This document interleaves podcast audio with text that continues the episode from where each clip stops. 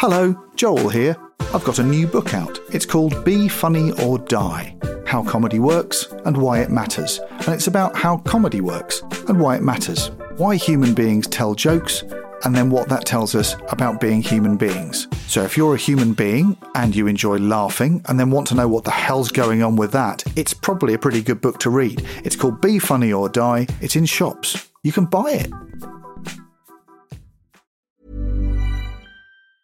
A lot can happen in three years, like a chatbot may be your new best friend. But what won't change? Needing health insurance. United Healthcare Tri Term Medical Plans, underwritten by Golden Rule Insurance Company, offer flexible, budget friendly coverage that lasts nearly three years in some states. Learn more at uh1.com. Many of us have those stubborn pounds that seem impossible to lose, no matter how good we eat or how hard we work out. My solution is PlushCare.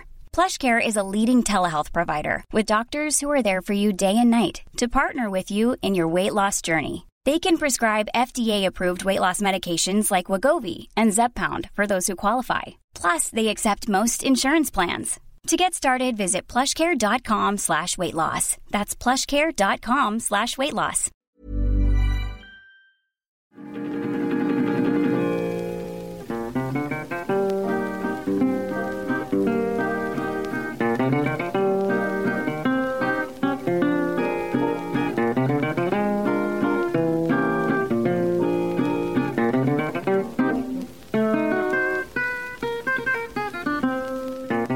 And welcome to Rule of Three, a podcast about comedy. I'm Joel Morris, I'm Jason Hazeley. and as usual, we're joined by someone who makes comedy to talk about something funny that they love. By taking it apart, maybe we'll learn something about how comedy works, or we'll just quote bits from it and giggle until we're finished. Both approaches are valid. Our special guest today is the wonderful Sarah Kendall. Hey, hi, hey, thanks. Just Hello, want to say, Sarah. just want to say up top, it will be the latter. It'll definitely be the latter. What, giggling? Of the, of the yeah. It'll You're not gonna- Listen, giggling. Yeah. You're not going to analyse this at all, not going to work out how it works, just going to laugh. Yeah, maybe, but you you know, I mean, we can analyse it and then go, yeah, the opposite's true. just if you did the reverse, it'd be just as funny. Yeah. Should we try and perform two analyses on this? Should we do one and then just going from the completely other direction? yeah. as well? Freudian. Treat Sure. it like a debating society. Yeah. like the rest of the fucking country appears to be. Or I'll set myself a writing task where I do the opposite of every instinct Larry Gelbart had with Tootsie. See what just see what I come up with. Almost, it feels like a bit like Hollywood's got into this jag now, doing sort of writing exercise. What would Ghostbusters be like if they were all girls? Oh, probably Is a little bit similar. It is, yeah, it is so weird to think that you're shaking it up by just making it women. It's Yeah. just the same fucking film. Except it makes men angrier than it did before. It's not is a always- big reach either, is it? The gender swap thing. I mean, What, you that could- women could be fighting ghosts. Yeah, I know, exactly. what? Women could also be doing their own thing in a new and original movie, couldn't Yes, they? You know. yes, yes. Oh, don't be ridiculous. Oh, no, That you, have bored me already. You beat us in a in an award, and you said the loveliest thing when you got up to collect the award. Yeah. Um, it was the Writers Guild. Guild, wasn't Oh, it? And right, we yeah. were up for, I think, Kevin Eldon will see you now. You won, and you said, uh, "I'd like to thank my fellow nominees, but uh, tough shit, guys, you lost." and I was so pleased that you made that moment very funny. Oh, thanks. I, and I meant and every word funny. of it. but I do think that those, I don't know, it all gets a little bit worthy when person after person Yeah, it gets to yeah. the microphone and acts like, uh, not acts, but when it sort of becomes disproportionately big, when we go, this is such a great, oh, it's, I mean, it's, I mean, after a while, you go, it's just a, it's just a night and a thing. It's Yeah. all right. And it's nice, but Yeah. it's, uh, there was, I think, I can't, re- I, I'm ashamed to say I don't know who actually uh, said this. But somebody got up at an awards ceremony. I think it might have been Shaun Micallef in Australia, and he said something like, "It's ridiculous this idea that they can pit a bunch of comedy shows against each other and come up with the best one." But evidently, they found a way. But that, I mean, there's an enormous truth to that because I think that the, the dull thing, especially having been on, on awards panels and things, by the time it gets to the four or five, usually what people have done is chosen one of each. Yes. They've chosen like a serious one or a sad one or a silly one or a sketch show and one one. uh, They, they've done the comedic equivalent of diversity casting. They've got Yes. one of each. It That's is right. like the Ghostbusters. they've Yeah, got right. A one, a brainy yeah. one, and a fat one. Yeah. And they've ended up with this thing. And then you go, well, what's the best one of those? And you go, well, the whole point is there isn't a best one. That's right. It is Except your yeah. one, which was the best one. Except on the one occasion That when was- mine was That was actually the best. I mean, people couldn't believe that had happened. yeah, the shock, the gasp in the auditorium. There was a best one. Yeah. Yeah, no, it's it is it is absurd, and I've you know having done this job for you know twenty years, I've been on the receiving end of both, like where you go, I didn't even get a mention, it was the best work I've ever done. Yeah. You know, and we've all had those things where we go, that was Yeah. really good work and no one noticed it. And then sometimes you just get lucky and you get noticed. When you look back at your body of work, you go, yeah, I also got ignored many, many times for Yes, really good yes. work. It just Yeah, didn't yeah. go my way that time. you Yeah, know, I, I often use the, the comparison of sort of any work you're kind of digging a hole. Yeah. And you're digging yourself, usually on your own, digging yourself further and further down a hole. And then when someone throws some praise in, that's a little bit of soil that helps you helps you climb out. Yeah. And what you're hoping for over your career is you end up at about ground level again. Oh, that's brilliant. that's great. But yeah, so you, it makes up for all the disappointments. You go, oh, thank God, because there were many, many years where I was digging this hole on my own. Thank you for throwing some soil back in. That's so true. And and the the I was saying to I was talking to a friend today, like I had a really big writing day today, and at the end of it, just the loneliness of just you know we don't have these bu- sort of bustling workplaces and there's work drinks on a Thursday or mm. someone's organised a night out at a thing. you know, we just sit on our own at our laptops and then get to the end of the day and go, oh well, I finished now, and th- you've got to do something with it. You've got to go somewhere. You've got to see someone. You, you I, I think the loneliness of it can. I fall down an absolute K hole after a week of big writing. I'm genuinely depressed. you Well, know. also, when you've done Yeah, good work, surprised. when you've done good work and you've done it on your own, Yeah. and then you get the applause or the, the plaudits, whatever, months and months yeah, like later. a year later. And, Yeah. and it's slightly, I mean, obviously, it's very, very satisfying, but oddly, you wanted it on the day you thought of that That's idea. That's so true. That's and that, uh, I, I was talking. I did um, uh, Museum of Curiosity. Yes. And I was talking to talking to John Lloyd about it outside after we were all having a beer, and he was saying that there's that thing that you know when you get the award or if- if you do get an award, if something that lovely happens, there's this deflated feeling that it doesn't. It doesn't mean anything by that point. You know, it Yeah. happened so long ago that you sort of you get this nice kind of like pat on the head. And you're like, "Thank you," but it doesn't mean anything to me anymore. like this, that that happened ages ago. Yeah, yeah. And Yeah, you you quite- sort, you sort of want the award when you hit the full stop, don't you? Really? You Yeah. wanna go, there it is. Yeah. Where's my Or- fuck- or where's really- my where's my crown? That's Give me my crown That's now. Or on a I'll really tough day, you want, you want someone to come along and say, "Oh, by the way, uh, in a, a couple of years' time, the thing you're doing at the moment will be brilliant. Yeah. Uh, I know you had a bad day today, but that idea you had about getting out through the trapdoor, Yeah, uh, that'll that's- that- work. Oh, here's, here's the here's the award. uh, just uh, save this up. Don't show anyone until two years' time. But basically, the award's coming. Yes. But it's really. I, I was having a pig of a day today because I couldn't write, and I was I, I was trying to move characters out of a hole, literally, uh, literally out of a, out of a room. Yes. And I couldn't get to move, and I was uh, going, "Will you will you move? Will you just move? Will, you, will there be some motive that makes you go through this door?" And I was so annoyed. It was like herding cats. Yeah, they yeah, wouldn't. yeah. do- I was going. I feel really again really lonely But do you today. do you look back on like I, f- I feel like I've got a back catalogue of my favourite films, Yeah. and think how'd they get that person out of the room? Yeah. How, how, how did Billy Wilder? How did he get Jack Lemmon Yeah. out of the room? How did he get him? How did he get the neighbour into the room? But the Yeah. answer is the- it took ages. I mean, the thing that I think people forget about writing is when you when you read something. There's a great mm. thing on Scrivener, the writing software. There's a button you can press that tells you how long it takes someone to read the thing you've written. Right. It's amazing. It just says this would take an average reading speed an hour and a half. And you look at it and go, it took me a month to write. And the thing that people don't understand with writing is when you when you consume it in a film or a TV show, a half an mm. hour or something, mm. it will have taken someone months to write. And the answer is you can't write real time, which is really odd because you think of ideas real time.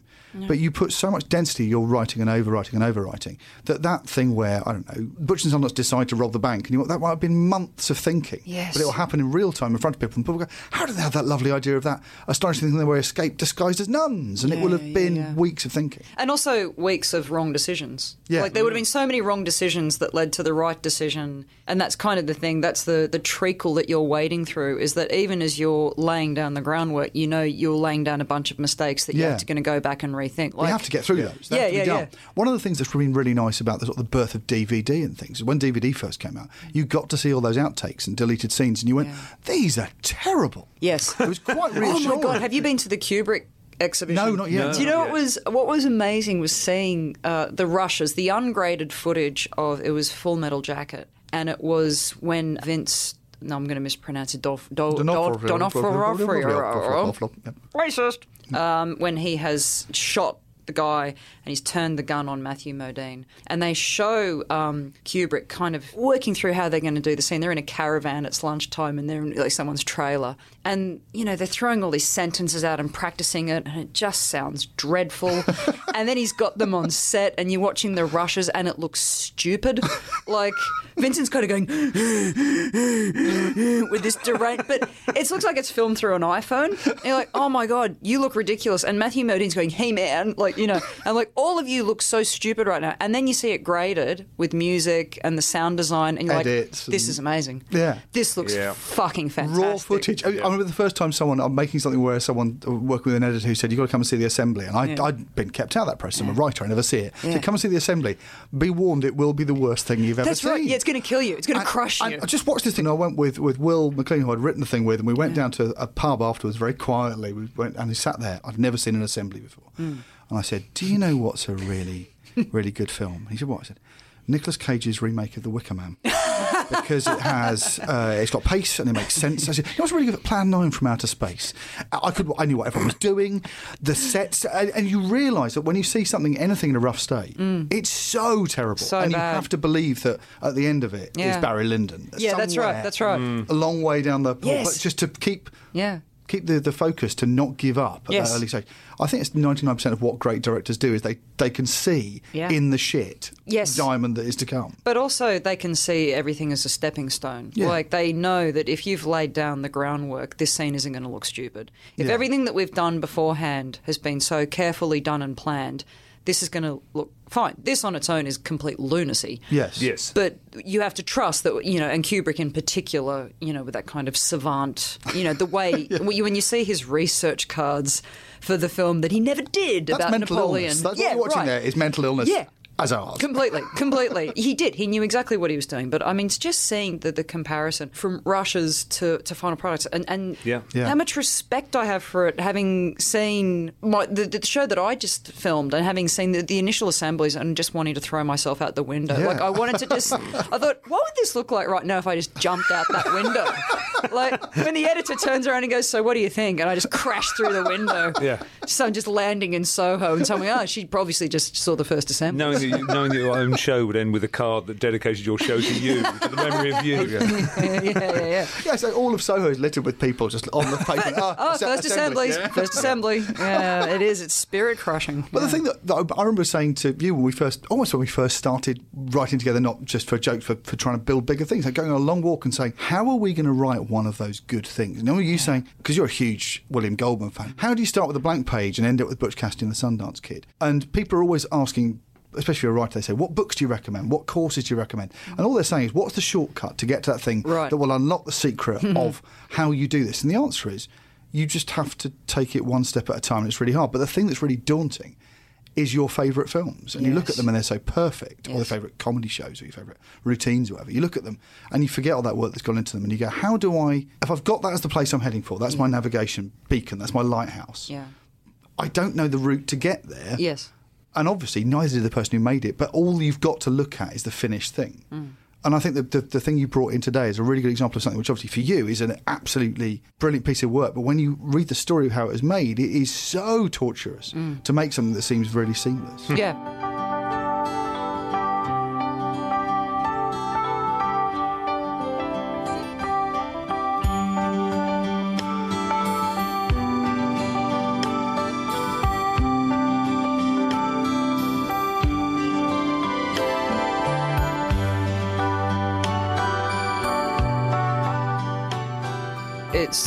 Stunning. I mean, I, I, I think Tootsie was came out in 1982. The way I sort of came to it was when I used to spend a, a lot of uh, summers at my grandmother's house during the during the summertime when it was school break. This is back in the days of just VHS videos, and she Yeah. had um, she had maybe four or five videotapes. like that was For a grandmother, that's quite good. yeah, That's with a remote control that you plugged in. I Oh, mean, yeah. she knew her shit. Wired remote control. Yeah, man. I mean, Holy shit. Yeah, That's yeah. great. Yeah, she she knew her way around a. I was going to say an electrical appliance, but that sounds like a dildo. Like I instantly went to dildo in my head. anyway, she, though? yeah, She she did totally. a yeah, yeah. Oh, she couldn't get enough. Uh, so um, That's why she didn't have time to watch many films. Exactly. So that's why I was left alone with the VCR. Um, and uh, she had she had three videos, and one of them one of them was Tootsie. And the other one was La Cage aux Folles, uh, which Right. I couldn't read the subtitles fast enough, like I was too young. Uh, and I can't remember what the third one was. But a lot of cross dressing happening here. It's Yeah. quite a sort of, you know, yeah, I know. I watched Tootsie. I probably would have been about 10 or 11. I became quite obsessed with it. And I also really liked it because I'd watch it with my grandmother would always come into the room and, Right. and watch it with me, and she would die with laughter. And I would be watching the jokes that I didn't get. Do you remember being at that age when you'd see something get a really big effect and you could you didn't understand Yeah. the content of the joke? Yeah. So there were, there were jokes that I was missing, you know, for, for age reasons. But just throughout my life, I just. I, it, it just became this sort of touchstone, and, and I loved the movie so much. And I didn't realize, as, as I kind of got more and more into comedy, and then I figured out that Larry Gelbart was the guy from who was writing MASH, and I grew up watching MASH all the time. And then I went back to the Sid Caesar show. I'm like, oh my God, Larry Gelbart was working with Mel Brooks and Carl Reiner. like, he was bringing 30 years of sitcom television writing Yeah. and sketch writing that he did on the Sid Caesar show, bringing that kind of punching weight of joke capability to a script and a story, and with, with you know the, the politics of Tootsie. It all just came together. The, the older I got, the more I realised how much of a masterpiece, how layered it was as a masterpiece. You mm. know, I'd like to make her look a little more attractive. How far can you pull back? How do you feel about Cleveland? You can enjoy it on a joke level. You can enjoy it from the character level. Like it has got that fantastic sitcom thing where every character is saying exactly the thing that they should say Yeah. In character, and it's still a punchline. It's what I always used to call uh, in something like Cheers, a big precinct sitcom. It's like a pinball machine, Right. and everyone's a Yes, mushroom, and everyone's yes. got different points, and the ball, the gag, Yes. bounces off every mushroom on the way around the table. Absolutely. The thing I love about Tootsie is that anything the person says is not only in character, but it's a joke. I didn't realise that Elaine May is uncredited Yeah. writing on this and Yeah. wrote Bull on Tootsie. on Tootsie. yes. No. She didn't get a credit, but she is credited with Teri Garr's character and lots of stuff about not the lines for Bill Murray's character, but the setup of who he was. I'm pissed. I, am pissed off. I didn't know that. I I'm just kind found of out pissed off. I didn't know. Oh, It really? might- it might Her not be and, her and Barry Levinson are the uncredited rewriters. Yeah. So you take a script by Larry Gelbart, Yeah. you can give it to Elaine May and Barry Levinson, and you'll get more jokes.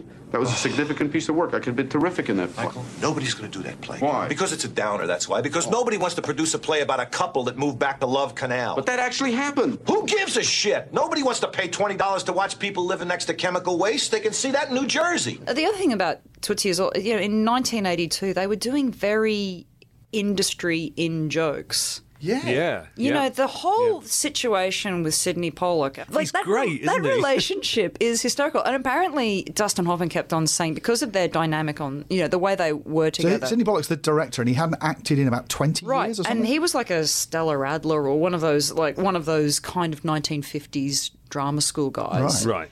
So he's a really good actor who, you know, just turned to directing. But apparently, I read somewhere some time ago that Dustin Hoffman really kind of just begged him. He kept on saying, "Can you please play my agent?" Like every time they'd have these fights, he'd be like, "This is great. We've got to use this. I mean, this dynamic's Well, hysterical." actually, that's the dynamic as well. The great thing about the, the character that Sidney Pollack not only directs but plays Dustin's agent, Mm. plays plays the character's agent in this.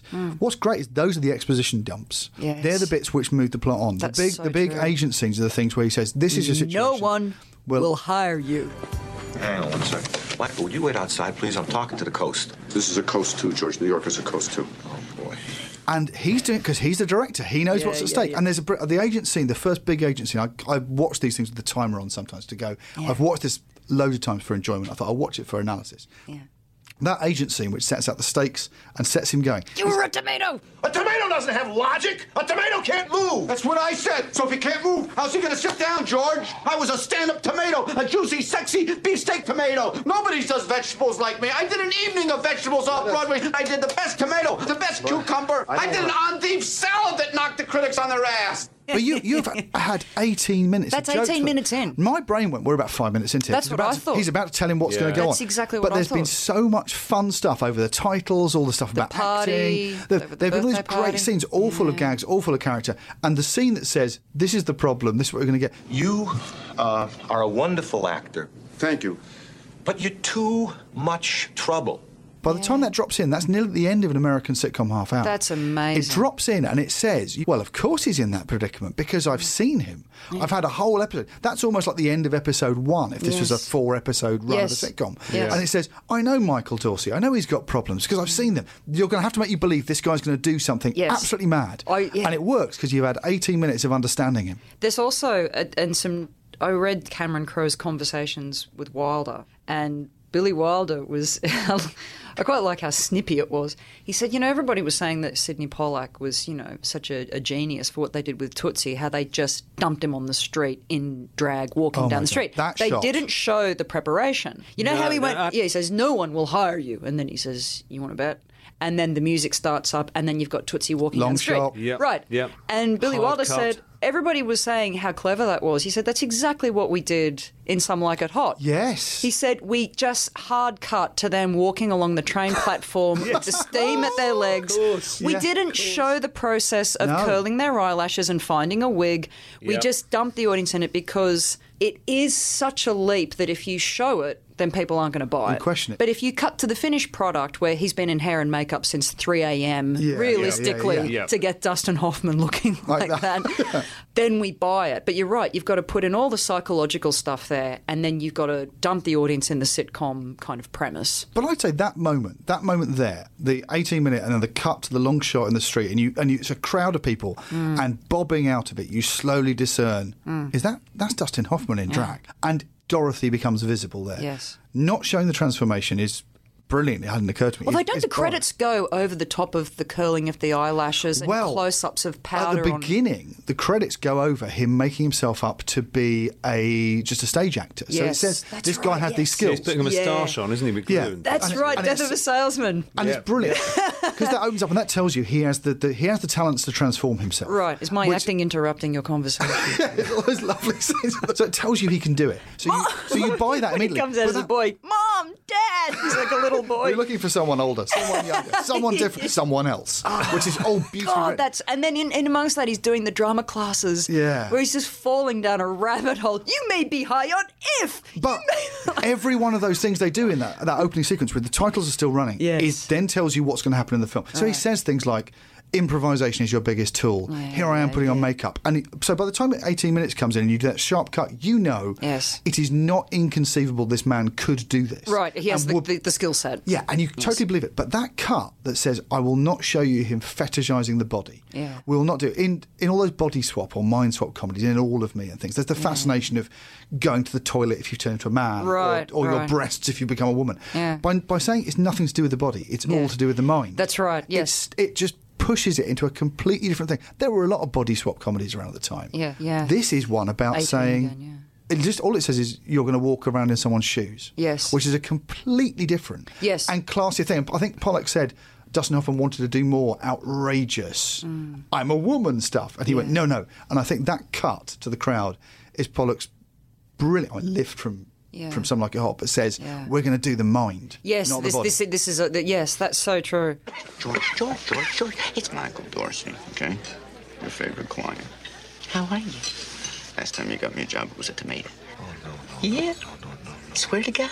Oh, God, I begged you to get some therapy. I know, and you also told me that no one would ever hire me oh, again. Jesus Christ, do you think this is going to make a difference? I was thinking about how you would go about either writing or acting this because when you, though it's very, very straightforward to follow, hmm. you pull out from it, you go, what's going on here is that there is an actor, Dustin Hoffman, playing an actor who is having to act in real life in order to get a job acting. and you go, this is quite hard to unpick, isn't it, on Yeah. the page? If I'd been writing it, I think I'd have been struggling and Yes. kind of setting fire to post-it notes and things. But Yeah. but actually, it's a really, it's a very because it's in a straight line. Yes. you can get there easily. Yeah. But there are layers around this. It's a Russian doll, isn't it? The pitch, yeah, I, I can imagine it falling apart when you were trying, like when you're trying to describe how this would you pitch idea. Yeah, when you try to describe it to someone, it would. Ju- I, I mean, you just lose so much confidence even just saying it out loud. It's also just done that fantastic thing where all the people surrounding this absurdly huge conceit. They just they're just a way in. Each one of them is a way in to help us kind Yeah. of Yeah. go along with Yeah. the journey. You know, Teri Garr, Charles Durning. I mean, Oh, Charles God. Durning, Charles Durning. is just. I mean, He's, his- pla- he's playing the Joey Brown character from Right. Something Like It Hot. the Right, right, Nobody's Perfect, right, yeah, and, yeah, And yeah. weirdly, when Joey Brown is quite cartoonish, and Charles Durning is, the, is almost against Dustin Hoffman playing it far more real. Yes. Far more realistic. Yes. You really, I mean, he is probably, I feel for him and his romance. Yes. Almost more than I feel for Jessica Lange and Dustin Hoffman's romance. Yes. I would be happy if Jessica Lange and Dustin Hoffman didn't get together at the end, Which they don't assent. They don't. or kind even, of, if, even if they uh, left on bad terms, as long as he didn't upset Charles Sterling. I know, and, and that's that's kind of the, the genius of it is that you put those characters in that uh, you know so that the balloon didn't fly away. You know, Yeah. it kind of kept us in, and it also kept us in a world of consequences. Yeah. like Yeah. There, there is something Yeah. quite considered about. I can't believe I'm going to say this out loud, but the impact of Michael Dorsey's ambition and Yeah. the impact of the deceit. to actually put a kind of almost Shakespearean kind of, oh, but there, you know, He did a bad are- thing. There are consequences for these lies. You know, it, Yeah, yeah. it was just. I, You sort of broke Les's heart for the second time. He's Yes. a widower, and you kind of broke his Oh, heart. for fuck. the You promised him time, an Yes. didn't you? impossible woman, and also the, the subtext of you promised Jessica Lange. Not oh, uh, she wasn't coming for a romance with you. Yeah. She was coming for a mother. She'd lost her mother. That's right, she And- trusted you. And there's that lovely lot of that reaction uh, from from Bill Murray, where the first time he sees Dorothy, he goes, "Mom," and you go, "She's he's not a drag act. He's not playing a sexy woman. He's Yeah. playing a woman." The humor in Tootsie comes out of a kind of ridiculous situation which is handled as though it's Shakespeare or Chekhov or something. The the poster, which you brought up, Jason, you sort of said, "There's that poster with her against the American flag," and you go, "It's an American sweetheart story." but also, I've got the poster, and the you have. poster says uh, signed by Sidney Pollack. I don't mind saying. Oh, wow. It's framed and signed. How I don't- did you how did you get it signed? All right. So, but just uh, the, Oh, sorry, it yeah. says, what do you get when you cross a hopelessly straight, out of work actor with a dynamite red sequin dress? You get America's hottest new actress. So the, the the actual picture is hopelessly straight. Like they were going out of their way to go. This is not gay. like, why did they have to put hopelessly straight at the top of the poster? It's the most bizarre. Don't worry, guys. Don't It's worry. fine. Don't worry. It's not going to be like Midnight Cowboy. It's not going to be a little bit gay. Yeah. Do you get- Hopelessly is the word that I get hung yeah, up on yeah. there. Oh, he can't stop. He just can't stop nailing poon. straight. He just can't fucking help himself. Well, they do that at the beginning. He, you see him at all the, the club That's scenes right. and things. There is a, a what I mean. We'll talk about the politics of this at the mm. beginning. He is very little of Tootsie. I would argue has dated badly. It's I actually think it's remarkable brilliant. that it's lasted. Yes. Most 1980s comedies with any kind of gender or this. sex things Yeah. dated horribly. Yes. Weirdly, this one is still watchable. The point it's making is still really good and still enjoyable. Yeah. The weird thing is at the beginning, watching someone play a player, yeah. And you go, he's not very nice. No. But they make sure that you see he is going to hit anything with a pulse Yes. to say that this isn't a gay thing he's about to do. That's right. And uh, yes, so yeah, that's that's the one. What do you get when you cross a hopelessly straight, out of work actor with a dynamite red sequin dress? So that's all right. So this is how this is how I got it signed. Uh, Sidney Pollack directed sketches of Frank Gehry, and um, there was a talk at the Hospital Club in Covent Garden, and it was the two of them uh, uh, doing a presentation about the film that had just come out, and it was very, very poorly publicised, and only about thirty of us turned up. Wow. And I brought my Tootsie poster just on the off chance that he might sign it. And there would have been about, of the 30 people there, 10 of us had Tootsie posters. Like it was just a cabal of underground Tootsie enthusiasts. The fucking guy next to me had Jessica Lange, Dustin Hoffman's, Charles Durnings, and he's like, Wow. he said, I've already got the trifecta, but I'm going for Sidney Pollack as well. Wow. I'm like, you have got to be kidding me. so uh, Frank Gehry and, and Sidney Pollack kind of talked for a little bit.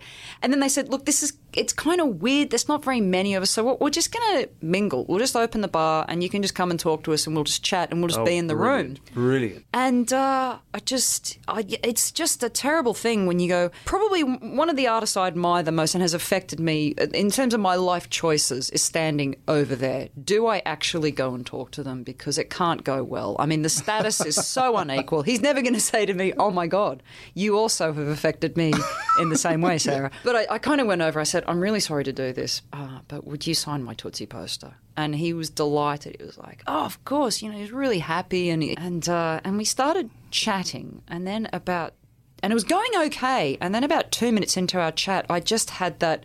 Holy shit! This is the guy who did Out of Africa. This is the guy who did They Shoot Horses, Don't They? And then I just kind of clamped. I went, I gotta go. Like I just, Yeah. I just didn't. I would, it would. After two minutes, enough's enough. You just got to get out. You can't. You're never going to become best friends. No. The moment you hand someone a poster of a film of theirs that you like, you are not on it. You're not peers. No, we're not peers. We're simply not peers. Very, very rarely do I meet a friend for a drink and bring a poster of their work.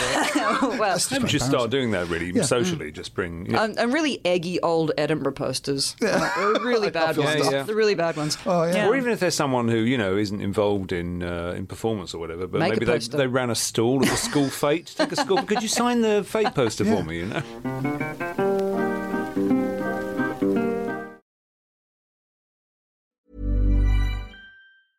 Hey, I'm Ryan Reynolds. At Mint Mobile, we like to do the opposite of what Big Wireless does. They charge you a lot, we charge you a little. So naturally, when they announced they'd be raising their prices due to inflation, we decided to deflate our prices due to not hating you.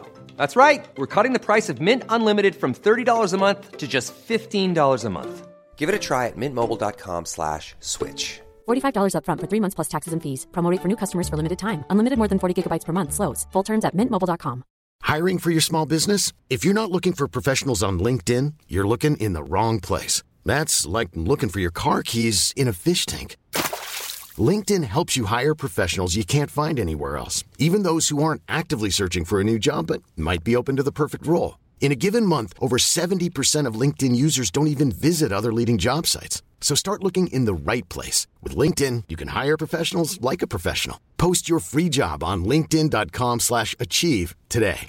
When you drive a vehicle so reliable it's backed by a 10 year, 100,000 mile limited warranty, you stop thinking about what you can't do and start doing what you never thought possible. Visit your local Kia dealer today to see what you're capable of in a vehicle that inspires confidence around every corner. Kia, movement that inspires. Call 800 333 4KIA for details. Always drive safely. Limited inventory available. Warranties include 10 year 100,000 mile powertrain and 5 year 60,000 mile basic. Warranties are limited. See retailer for details. Hey, it's Paige DeSorbo from Giggly Squad. High quality fashion without the price tag. Say hello to Quince.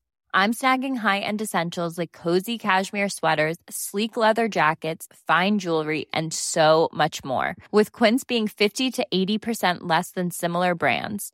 And they partner with factories that prioritize safe, ethical, and responsible manufacturing. I love that. Luxury quality within reach. Go to quince.com slash style to get free shipping and 365 day returns on your next order. Quince.com slash style.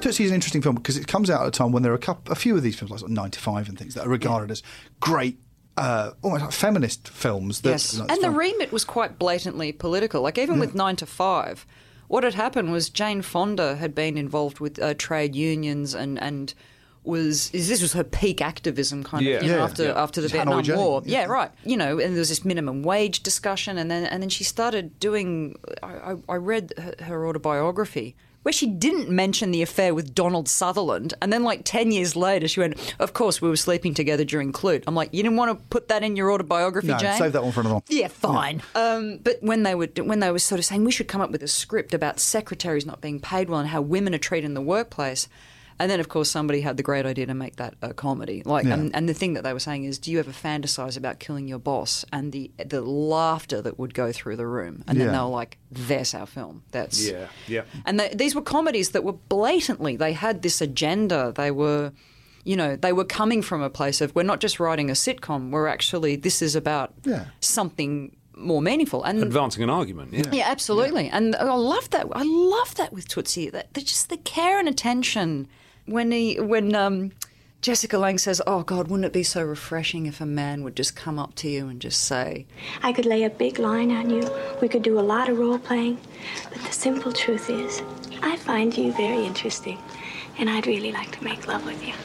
Simple as that. and you can see Dorothy Michaels slotting the information away. And then when he sees her at a party, he walks over as Michael Dorsey goes, You know, I could lay a big line on you, and we could do a lot of role playing. But the simple truth is, is that I find you very interesting, and I'd really like to make love to you. You know, it's a simple. and he doesn't even finish the sentence because she's tipped a drink in his face. Yeah. It's just, you know, and that is such a beautiful way to play out. She's given him this, this, this piece of information. He's gone, right, I know how to get into her pants. He's played it out, but in completely the worst, most offensive Yeah, yeah. permutation of it, and he's got nowhere. That reminded me of the oh, Bill Murray's in this, the great uh, Groundhog Day thing. Exactly, There's no exactly. point That having scene. all the advantages and all the tricks. You can't Yes. trick someone into Yes. bed if you don't do it with a pure heart and honest intent. I love the mania of when he's building the snowman for like the eight billionth time. Ha ha! ha, The children are laughing. I want to have tons of kids. but it's that. It's you, can't, you can't trick someone. The, Yes. the, the message of a good romantic comedy is you can't trick someone Yes, into bed. It's a exactly. great mistake in, in a romantic thing where you go, well, if I learn the drums, she'll love me. That's There, there aren't tricks. You just have to do it honestly and openly. And it has to be Yes. consensual. Consent is sexy. Yes, um, it's so sexy. It just, it's just a good idea. but you're right. He get he's being rumbled for trying to trick her, and He has to win her honestly. Yeah, because he thinks he's got the password, doesn't Yeah. he? basically? That's right, It's that's not right. about a password. And it, did, and it did remind me of that dynamic there. What I think is interesting about, about Tootsie is, is this kind of thing. It's a fem, it is a feminist film. Yes. Definitely a feminist film, and it certainly is regarded by, by, by loads of people, you Mm, included. Is that it's done with a man. It's Yes. Mrs. Brown's Boys. It's, it's one of the things go, well, the great thing about comedy on BBC One is there are many female, strong female characters, such as this man in a dress. And it's got a strange thing, okay, it makes this argument for it. But Yeah. weirdly, I think it stands up completely. You look at it and you go, this is about walk a mile in someone's shoes. Yes. This is there's a there's that first wave backlash Yeah. against second wave feminism. Yes. Where the men are going, we're giving up too much here because the women they burn their bras and they're getting a bit aggy. And then it does a really neat thing of saying, well, what would it feel like Yeah. to have to be it? I read the second sex. I read the Cinderella complex. I'm responsible for my own orgasm. I don't care. Oh God, I love when Dabney Coleman is in uh, Jessica Lange's kitchen and he uses exactly the same lines that Michael Dorsey used when he was excusing the way he was treating Teri Garr. Yeah. And Dabney Coleman's going, "I- I- look, I never promised her I'd be faithful. I never said that we were in an exclusive relationship Yeah. and now she's expecting it of me. And as Dorothy Michaels, she says, you know what, Ron? I understand you a lot better than you think. Yeah. And she is seeing, ex- she, he, Dustin Hoffman, is seeing his own argument being fed back to him about It a woman bad. he actually loves. And he's Yeah. falling in love with her. And that's exactly what he did to Teri Garr. And Teri Garr loved him and he threw it back in her face. And now Dabney Coleman's doing that to the woman. It's just this beautiful positioning of all these points of. The, the, the blessing is, it, it reminded me in a brilliant way things like Freaky Friday. Yes. What would it look like to be your mum? And you go, she's less annoying if I if I Yeah. spent a day being my mum and vice versa. It's just about empathy. Mm. And there's that wonderful line where Michael Dorsey says Jeff says, "See this lingerie? Do you know what it cost and the makeup? I don't know how a woman can keep herself attractive and not starve these days. I'm dieting. I've got to get up at 4:30 and do a close shave." Yeah. And you'll go, "Yeah, of course you have to, because you're pretending to be a woman." And then you think. No, all women are pretending to be a woman by this standard. Yes. Because these are the terms we Yes. allow women to be women. And when uh, when Jeff is holding up different outfits for him to wear, and he's going, "Oh no, no, no! uh, th- Those stripes they get me across the, the, the and, they, and they make me look a little bit too hippie." That'll cut across the bust. That's going to cut across the bust, and he's already getting like body dysmorphia problems. He's already knows which garments make his bottom look too big. Jeff says, I think we're getting into a weird area here. That was my favourite line in the film, actually.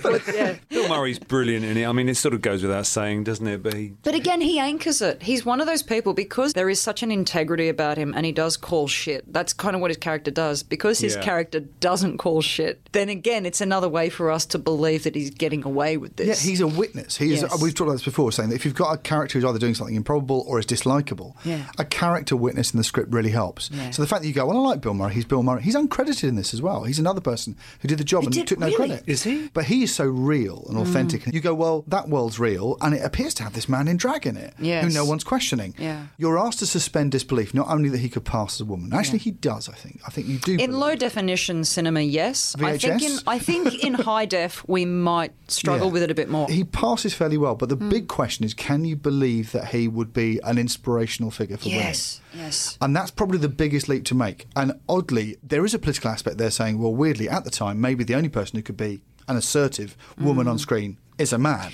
And also the cheer squad of women going, yes! Like, he had the arrogance, he had the male entitlement to when it, when he was being the victim of sexism to go, fuck that, because Yeah. he had that sense of entitlement from being a man, which women aren't, you know, certainly in 1982, a lot of women weren't born with that sense of outrage. So when he was calling it, there were a bunch of women going, yes, like that's the, you're giving voice, you're articulating the thing. And when he'd do those ad lib rants, You know what? Uh oh. I think I'm going to give every nurse on this floor an electric cattle prod and instruct them to just zap them in his badoobies. Hot old pride Ruby. You know, and- and looking up in the yellow pages. You want to open up the yellow pages and under the section of uh, farm equipment retail?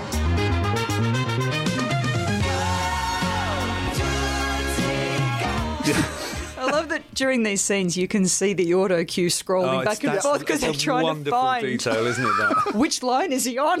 Someone on auto cue is trying to find the line that he's that he's improvising. My favourite line that he gets is when there's the big reveal.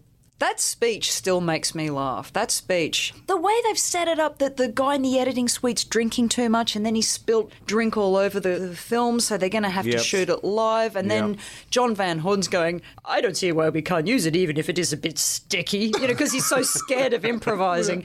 Michael Dorsey does that walk down the staircase where he's just making up. And, that, and this is something that I'm so confused about as a, as a writer. Is that really the comedy crescendo of that movie is a quote unquote improvised piece? Yeah. Yeah.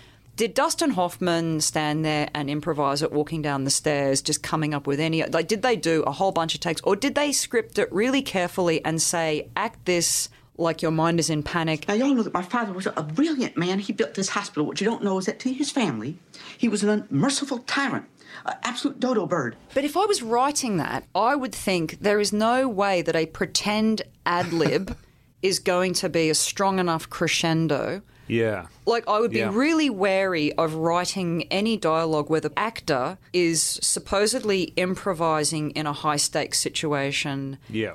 And for that to be enough for the audience to give Yeah. a shit. She, uh, she, she went riding one time and lost all her teeth. I don't know whether I've all overthought this, but if I wrote that dialogue out on the page, Yeah. I would go, this is all going to add up. It's gonna die, It's, it's going to die, or it's going to be edited out. In fact, she was so terrified that she would, uh, that, that, that, that, that the baby daughter would bear the stigma of illegitimacy, that she, she, she decided to change her name and she contracted a disfiguring disease after moving to Tangiers. I mean, they've got Dustin Hoffman, and he can sell stuff really well. It's in his eyes that he's thinking while he's talking. Yes. But she was deeply, deeply, deeply, deeply, deeply, deeply loved by her brother. Her brother. But those are the same eyes that gave you that amazing transformation scene where his agent said you won't get the job, Yeah. and he just looks a bit to the left. Yeah. And then you buy the fact that the next shot he's dressed as a woman. And he's certainly good at, as a method actor, I suppose, occupying in his head the mental space where the character would be. Yeah. But in that improvised scene, I'm with you. I look at it and go, he's making this up. Swore to the good Lord above that he would follow in her footsteps and and and and and and and and and, and, and just just just just just just just Don't, just don't, don't, don't, don't just panic. owe it all up to her, but on her terms. God, here come the terms. But uh, what's so great about that is that it's so layered because we're watching Dorothy Michaels panicking on air, losing her shit, knowing full well that it's Michael Dorsey pretending to be Dorothy Michaels. And then on another level, we know that's Dustin Hoffman being Michael Dorsey being Dorothy Michaels. Yeah. But I don't know what I'm laughing at, is what I'm trying to say. I don't know if I'm. I don't know what I'm. I don't know why I'm finding it so funny. I can't. It's an quite- authentic panic. You can see an authentic Yes. panic in it. And also the fact there's a great joke. I wrote this down. Said it's a great joke on soap opera. Yeah. That at this point in a soap opera, it could be believable. Yes. This kind of plotting would be Yes. acceptable. The idea that basically whatever's written on their auto cue is probably no less implausible about Yes. long lost brothers and long lost identical Yes. twins and things than what is coming out of his mouth. He's doing it in the idiom. He's using the voice of soap opera. For I am not Emily Kimberly. I'm Edward Kimberly, the reckless brother of my sister Anthea. But are we also laughing because we're seeing Dorothy Michaels come apart at the seams? Because Dorothy Michaels does not come apart at the seams. Dorothy Michaels is fucking on it.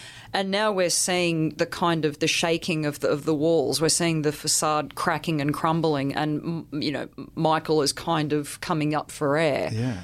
I just wouldn't trust in that if I was writing it, that the audience would go, oh my God, he's improvising live on air. What high stakes.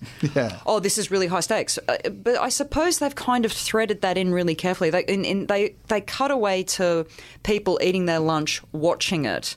Yeah. And they do cutaways of letters coming in, like all the letters coming in from women going, I love this show, I love this character. You know, there's cutaways of Jeff eating his lunch watching Tootsie, or whole groups of women Yeah. playing cards watching the Southwest General. But I just, I suppose I wouldn't trust the high stakes kind of nature of that if, if I wrote. But then there's a precedent for, I mean, network, I'm mad as hell and I'm not going to take it Yeah, anymore. yeah. I suppose there is that cinematic precedent of someone losing their shit on air Yes. and it being a big deal. well, and you've got multiple adrenaline streams going on there, Yeah. haven't you? You've got the production crew panicking, the producer and director panicking. You've got you've got Michael panicking. You've got Dorothy panicking. So you sort of think you could go, well, if Dustin Hoffman were panicking in this scene, that would fit in perfectly, wouldn't it? It would harmonise with everybody else's adrenaline going Crazy. But you look at what, what you're. This, it's a high stakes scene in a kind of. I mean, it's a tribute to the directing. Yeah. In a very low stakes environment, because to be honest, this is Acorn Antiques. Yes. This that when that when this happens in the Acorn Antiques thing, you go, come on, Bo, come on, improvise. when that happens, and Maggie Steed's being the director, you're laughing, you're rolling around laughing. But at this point in this film, because it's been played straight and the stakes have been set out really well, you're really on edge that either the the, the soap opera's going to collapse or he's going to lose Mm. his career or anything. There's a great thing he said. He said it again and again, Dustin Hoffman. He said, "To me, this wasn't a comedy." Great. And he hmm. said, h- h- the great quote about him is, which is the, the story he tells again and again, which he said he put the makeup on for the makeup tests. And he looked at it and he said, I won't do this unless you can make me a convincing woman. And they made him a convincing woman. It was hours of work. Hmm. It was originally going to be a prosthesis. And he said he just looked like a woman with a big head. Sure. so he said, just do it with makeup. And they did it with tape, like, like hmm. Orson Welles' young makeup for Citizen Kane, pulling the skin back, changing stuff, the high collar for the Adam's apple and things. I went home and started crying, talking to my wife. And I said, I have to make this picture. And she said, Why? And I said, When I look at myself on screen, and I know that if I met myself at a party, I would never talk to that character because she doesn't fulfill physically the demands that we're brought up to think women have to have. She says, What are you saying? And I said, There's a, too many interesting women I have not had the experience to know in this life because I have been brainwashed. And that was never a comedy for me. And you realise one of the things that makes this work is that I don't think it's a comedy to Dustin Hoffman. Yes. And because of that, he plays it all with an incredibly straight bat and incredibly high stakes. He Jeez, I love that. I love that joke. I want to make her look a little prettier. How far can you move back? How'd you feel about Cleveland? well, they're all saying it. They're all admitting she's no looker. That's right. That's right. But that and that makes John Van Horn's lust for her even funnier. That, oh no! Like he's singing outside a fucking window. Well, I mean, that, that comes completely from, I don't know, that feels like Bugs Bunny dressed as a girl bunny and Elmer yes, falling that is love. so true. That is so true. And what I love about that that big reveal scene is that you just have, in true sitcom fashion, character joke, character joke, character joke. Like John Van Holt, like when she you know, is I'm Edward Kimberly. You know, he's done the big reveal, and then they go, we cut to a break, and everyone's going, whoa, and then. I think the female, the producer of the show, you know, she's Edward Kimberly. And I'm not mentally ill, but proud and lucky. Yeah, because Yeah. she's kind of gone, what is going on with you the whole time? And then they cut to John Van Horn and he says, Does Jeff know? He's assumed. Actually, you've set up a bunch of great responses because then you can pass back again. The pinball can back, and it can come back to Bill Murray, and he can say, That is one nutty hospital. And and the way Charles Durning eats his fingers, the, the hamburger falls out of his hands because he's watching it on television. Charles Durning, the, the hamburger falls out, and then he just shoves his fingers in his mouth. he eats his fingers. Just every single character, every and Teri Garr just screams. Yeah. She is so funny in this. I, She is I've got to shout out to Teri Garr. I love how Teri. she's she so do- great. She does wronged women really well because she's the wife in Close Encounters, which was one of the first grown-up films I ever watched growing up. She's she's the woman who Richard Dreyfuss leaves to go with aliens. She is brilliant being paired with men who are pricks. Yeah. and you look at her and go, "Don't hurt Teri Garr." She plays mm. Phoebe's mum in Friends. That's end. Right. Mm. Perf, best casting there's ever That's been. brilliant That is, because she yeah. is just that. But I love her. She's so funny in this. Yeah. That brilliant line, which she, I paid twenty four dollars for these glasses. Would the actresses moan that she's come for a part she's not even going to get, and she's been made to spend money on glasses? Didn't anybody hear me? I've been trapped in that bathroom for half an hour. Sorry. I'll have to remember that if I ever do a scene where I'm trapped someplace, you know? Yeah. She does that lovely line. I don't, you know, he says, "Can't we be friends?" And she says, "I don't take this shit from friends, only from lovers." Just a, such a beautiful piece of. I mean, I, that's the thing. You know, every time I watch it, and and when you talk about those those pieces of of, of art that, in a way, they've inspired you. In a way, they always kill you a little bit. Yeah. Like just the fact that everything has just been lined up so perfectly and thoughtfully and, and done with kindness. Like it's actually Yeah. it's Yeah. got it's got a really true heart. the moment Charles Durning turns up and you go, he's got this soft puppyish face, and you go, don't hurt him. Yeah. And actually, I think I trusted. No, you won't. Yeah, they won't hurt him 'Cause Oh. it's, it's a good film. when when they're on the swing and he sits down on the swing and it creaks terribly. You know, I only took two pictures in my whole life my high school graduation and my wedding. And my wife was standing next to me in both of them. Now, I never thought I'd want anybody to fill her place. All that changed last weekend. Lester? Leslie. Leslie? Don't interrupt. Weirdly, as a film, it's so satisfying, and I think I.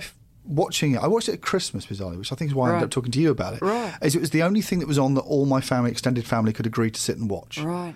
Uh, three or four generations of the family all sat down and watched this, and we all really enjoyed it. And I'd forgotten what a good film it was. Yeah. And you were talking about it, so I said, "Oh God!" And he said, "It's my favourite film." It doesn't ever feel clunky. It's not No. obvious. No. All those setups and payoffs. The everyone knows how And it writing should, works. shouldn't it? It Yes, should feel I agree. because the whole kind of right from the off, the idea that you are filming a soap opera and no one is going to fire you for just making whole scenes up in Yeah. the studio that is so is true. incredibly far fetched. That is so true. And yet you buy it, How do we you? get away with that? Is because she's such a hit, such an I thi- instant hit. And Is I think as well, why? there- there's a look in the director's, not the director's, The that's Dabney Coleman, producer. the producer's face Yeah. that says, it's got something. And also that, is and that, that coming- tells you the idea yeah. that someone is on her Yeah. side. Yes. That also, I think this show is it's kind of a piece of shit. Yeah. So anything that gives it an edge, anything that gives it a bit of a, but that's all done in looks. It's not. Yeah. No one says we need something to make this show great. Some of it is in unsaid stuff and in looks, and some of it is what I always call audience gravity.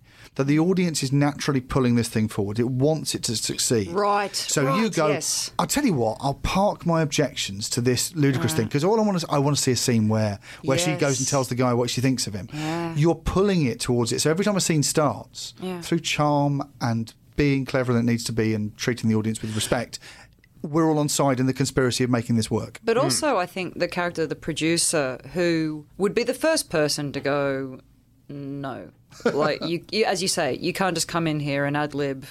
It, like that. That's that's not going to work for us. Yeah. But there is that scene where she says, you know, do you know what? You're a real pain in the ass. I've got the most expensive director in television, and you've got him on the back foot. You know, she gives a number of reasons why this is a disaster, and then she says, "But people love you." You know, she, we're, we're getting all these all these fan letters. We've gone up however, however many viewership points, however, your Yeah. ratings points. Congratulations, we're going to renew your contract for another two years. And then they just they zoom in on Dustin Hoffman, and then you hear him gulp. Hear this Yeah. this fantastic, ridiculous. It's, It's, a perfect setup because weirdly it is a farce. As a structure, it's a farce. Yes. But instead of trapping him in a cupboard or something, you've trapped him in that outfit. yeah.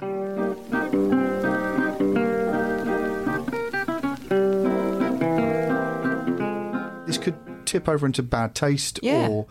I mean, I think what's shocking watching it again is that it manages to navigate that. Yeah. But just by being a bit classy and well written. Yes. Although now that we're all saying this, I'm now wondering if there would be a really shocked, disgusted, and outraged person who would then give me a stack of reasons Yeah. why Tootsie is wildly offensive. It probably is. Let's, ju- let's find out when this goes out. Yeah. yeah, I mean, I suspect that's going to happen. That someone's going to go, "Hang on a second. This is about gender issues, and it's that's a minefield. And and Yeah. or I, I mean, I think maybe that's worth asking. Basically, I, I'm I'm a man. You're a mm. man. You're not a man. Not yet. And I watched this with a very different set of expectations than probably. Uh, how old are you when you first watched it? I would have been ten. So you're at a stage where these issues of gender and things are going to start to become an issue. Yeah, and I was just, I mean, I was just laughing at uh, that there is a bloke dressed as a, as a granny. It's that a was pretty, it was like Mrs. Doubtfire level of understanding. You know, there's he's going to be embarrassed or whatever. Or this Right. is embarrassing. Right. But weirdly, I think this. Speaking as a man, Mm. I think it stands up fairly well as being fairly fair. But what was the effect on you as a woman watching it and rewatching it as you grow older? I suppose the thing that would be the politically dicey thing is that it was a man who was able to say all these things.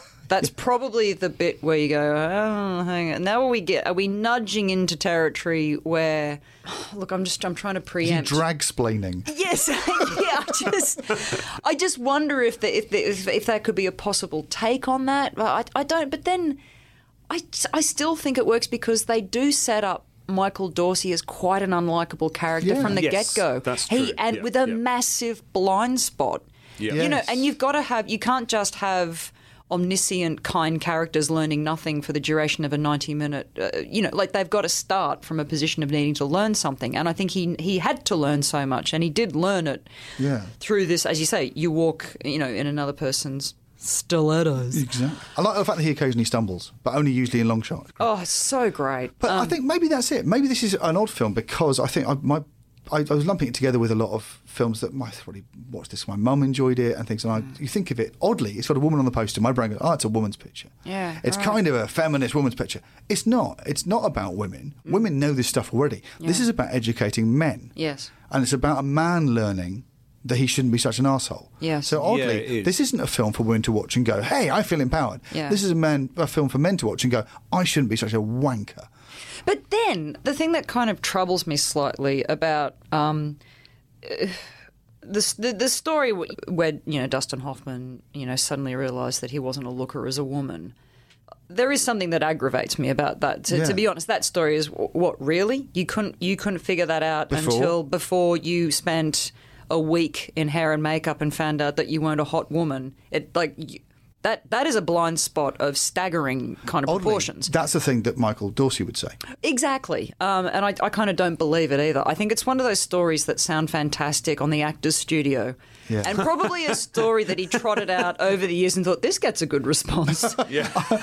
because there is something about it that I go, bullshit, mate. What you hadn't, you know, you knew that you chased hot women. You Yeah, knew yeah. that you chased hot women. Honestly, it sounds like he's probably rewriting the key line of the film, Yes. isn't it? Which is the Yeah. "I was I was a better man with you, You as a woman, than I ever was with a woman as, a man." Yeah. Right. So, So, it he- sounds like that's his anecdote version of the of the point of the film. Yes, and every time he told the anecdote, people obviously gave him a lot. You know, oh, that's brilliant, that's so amazing. So I think that probably became built into the Yeah. folklore. But I don't buy it for one second that Dustin Hoffman, at all the parties and all the women that he nailed, didn't figure out that he was nailing the hot ones because he was a superstar.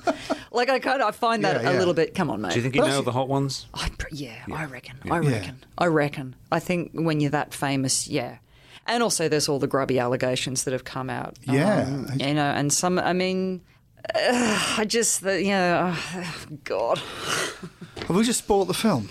No, no, No, we are not going. To, we are not going to spoil the film because it is still a fantastic film. And we haven't even got round to talking about Gene Shalit and Andy Warhol yet, have we? Oh, Andy What are they doing in this film? I know. I just go to see go, and he's got his. I mean, what's going on there? It's just brilliant. Can I Very also- odd moment. Can that, also isn't put it? a hand up? So uh, there's loads of. This is a good era for the theme music from films becoming things that became first dances at weddings. Things like no one has danced to the theme from Tootsie.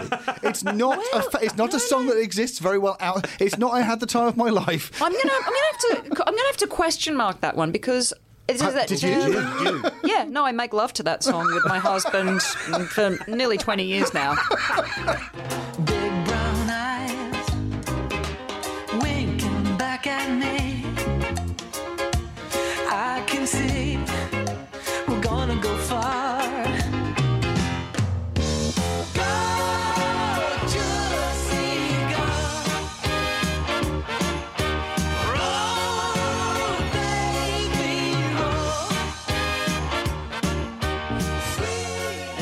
though. I mean, it didn't exist outside of the film. As you're right, and I wonder why. Because so it, it should.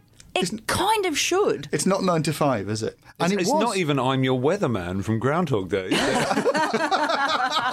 which of course first dance at the wedding. Make, Yeah, great. Obviously, Tootsie as well. It, it was the second highest grossing film of that year. It was a Yes. massive hit. Ten Huge. Oscar nominations. Yeah. I think it. Yeah, it came second to E.T. that year. And also a comedy that got acknowledged at the Oscars. I mean, he got Yeah, a yeah, he got yeah. a best actor like a nomination. Jessica, Lange. won. One for the for, and she's brilliant. Isn't she? She she's I mean she is fabulous in it. She she's there's a line that makes me laugh every time. It's just when um, uh, Dorothy Michaels has gone in to kiss her and she she freaks out and, and she goes, oh, what's going on? What's going on?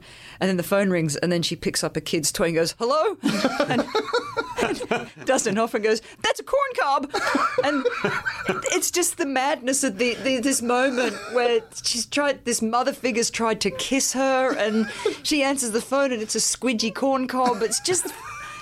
Just so many little things like that. There's that. space for clowning. When that happened, I, I thought, wow, that is a very good clowning joke. And we're not at that point in the thing. We're at quite a tense moment. And it's Yeah. not afraid to drop those bits in and go, here's Yeah. a really straight bit of sitcom That's- clowning. I totally agree, and I think that my favourite comedies have all got that confidence to turn on a dime at any given Mm. moment that they can land you in either sadness or awkwardness or The reality of it is, I mean, Ken Campbell said that once. He said that all uh, dramas without jokes in should be banned as, as unrealistic. The whole point of drama is to reflect life. If there's no jokes in it, it's not reflecting life, so it should have its funding removed. that's great. And it's true. And it's there's the beautiful Jessica Lange's beautiful uh, monologue about the wallpaper in her, bed, her, her bedroom. Oh, they're waiting for the flowers to open. Waiting for the rosebuds to open, and, you go, and it builds out the big purple flowers. And her mum said, "Don't go the big purple flowers. Go for the day, the ones with the daisies." I made a million plans looking at this wallpaper. I was always waiting for these rosebuds to open.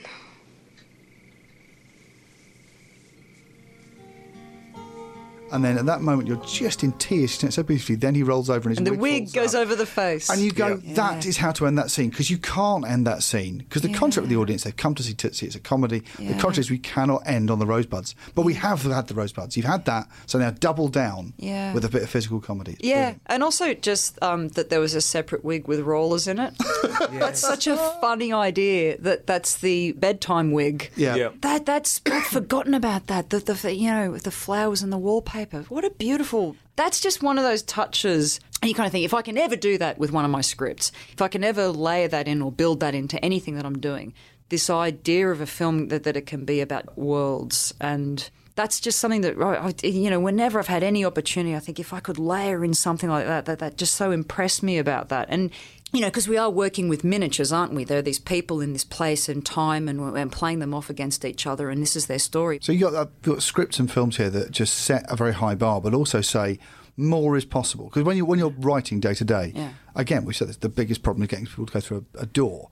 I can't get these characters to bicker properly. They they appear to like each other too much. I can't do it. And when you see a film that, that manages to not only make the characters real, but make a say make, make a bigger point, or just be a complete success on so many levels, and it makes you try harder, I suppose. yes yes absolutely Is that what uh, Tootsie is? It is it just there as a little beacon of going? If you could, within this silly job that we do, Yeah. writing jokes, it is possible to do something that is formally perfect. Do you know what though? I tried to layer in stuff like that into the show I wrote, and every person who read the script went, "I think you can get rid of that Wow. because it's just a bit boring." Does, it make, does it make you appreciate the skill even more? They can put the boring bits in and not have them Yes. spotted. How did you make it interesting? you know, it- Does it make make you appreciate when you see something Yes. that works and you go, they got the themes in and the heart in and the characters in? You're always wondering at, at, at something that's firing on all cylinders. yes, yeah, And so often you have to lose a cylinder. I mean, I always the, the comparison I always use is you you you build a car. And after all, you going give it some fins and an aerial Yeah. and a thing and a spoiler. And you start rolling it down the road, and all those bits just fall off. and you end up with four wheels and a chassis and go, well, it's not very elegant, but those bits are a car. And Yeah. the bits I added on that aren't a car, they're not a car. That's a, that's a fish's head. That doesn't really go on. Why That's not put a fish's head I on the I thought it'd be good. Uh, watching something again and again like like this makes you realise that sometimes Yeah. You can pull it off. But also, do you get that thing when you, you write the thing and then you're on set? And the first thing I do when I'm on set is just put red lines through so much of like, you get there and you go, this four page scene could easily, we could do this in two and a half Yeah. pages. Like, you just get on set and you're going, this is too cumbersome and all the other stuff. You're embarrassed people having to do it. Yeah, you're like, don't, just, don't, yeah, just forget that line. You don't even say it. Don't worry about it. And I can't get over how florid my writing is when I'm at my computer. And then, and then when you sit there on set and you go, this is not how people talk. This is not. Yeah. And I wonder if that's also, you know, Tootsie was. That's a fucking thing, though. Tootsie was 35 years ago, 37 Yeah. years ago. And it's really naturalistic dialogue. I'm not. I'm not Yeah, watching yeah. it going. Nah, that's not how people talk. Yeah. It sounds. It's got the rhythm. It's got the modern rhythm to it. It's actually got a very modern pacing, like a the sort of Seinfeld kind Yeah, of. you've got in there a character like like Bill Murray's character who is mm. speaking in a very naturalistic, very very modern, very laconic, very improvised way, mm. but he doesn't stand out. Yes, He's got the same voice as Teri Garr, and Teri Garr's got the same voice as Sidney Pollack. They've Yeah. all got the same voice, and it all builds a world in which you do not question Yeah. a wildly improbable story like this. Yeah, yeah. But also, they really cleverly, and again, I'm always uh, taken by what good psychologists writers have to be. Like the scene in the Russian tea room where he goes and he sits with Sidney Pollack, and he goes To see if he gets spotted. right. And the waiter, she, you know, she flirts a bit with the waiter. He's like, "May I say that's a lovely tie?" And the waiter says, "Well, thank you." You know, and and there's a bit of everyone in the Russian tea room is buying her as Dorothy Yes. Michaels. You know, they they road tested it in a public space, and everyone in the public space went with it, and that's giving us the green light to go. Ah, Yeah, yeah. Ah, Yep. so in a public space, everybody believes it. Therefore, this must this. Yeah. we're constantly being given the psychological cues that the trick is working. Yeah. Yes. it's got nothing to do with whether we think it works. We're watching people believe that it works, which is Yeah, and that carries you, doesn't it? As a script and as a performance and as a piece of directing, this is basically a magic trick. It is a magic. It absolutely is a magic trick. Every time I watch it, and I'm still laughing, even though my brain is trying to crunch all the layers of magic, and I'm still amused. And there's also just the nostalgia thing that it just reminds me of, you know. And I've just had a lovely little connection there. Uh, that Elaine May did a pass on Yeah. Tootsie. She also directed the remake of La Cage aux Folles. She did the Oh, right. Birdcage. oh, did she? I mean, no, no. All every, all anyone ever wants to talk about is Ishtar. Yeah. But she uh, she did uh, she directed the Birdcage. That's my grandmother's kind of my because my grandmother's Jewish and she was very very connected to her Jewishness, like her family. You know, I think a lot of the stuff that she liked certainly there was that kind of the Jewish comedy. You know, she she she loved and introduced me to, to to people like that. Like, there's no way I would have found Nichols and May, which is another. You know, I mean that's another God. There's, I mean, those are just the fact that that was the f- 1950s. Yeah. Yeah, I know. How bloody ahead of its time. Jesus. But that again, that, that heritage that's in here, and it, passing it on via yeah. your grandmother to you, Yeah. and then you here many years later saying this is still standing up, this is still working, this is still Yes. as good a mainstream, Mm. huge hit American comedy Yeah. can last for decades afterwards and still be good. But it also it's not afraid, and I think sometimes we can be a little bit afraid. uh, Certainly in in my own writing, and I lost that fear just when I became desperate for jokes. but don't be afraid to do the stupid thing. You're like there's that that that the, way they end the, the scene when Michael uh, Dorsey is trying on Teri Garr's clothing. She's in the shower, and you're like, "Don't do it, mate. You're gonna get busted." He's trying on the clothes, and then she comes out of the shower and goes, "Ah, oh, Michael, what are you doing?" And he's kind of half undressed.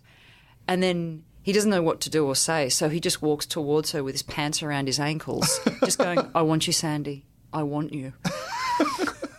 and it's such a stupid end to the scene. A guy with his trousers around his ankles.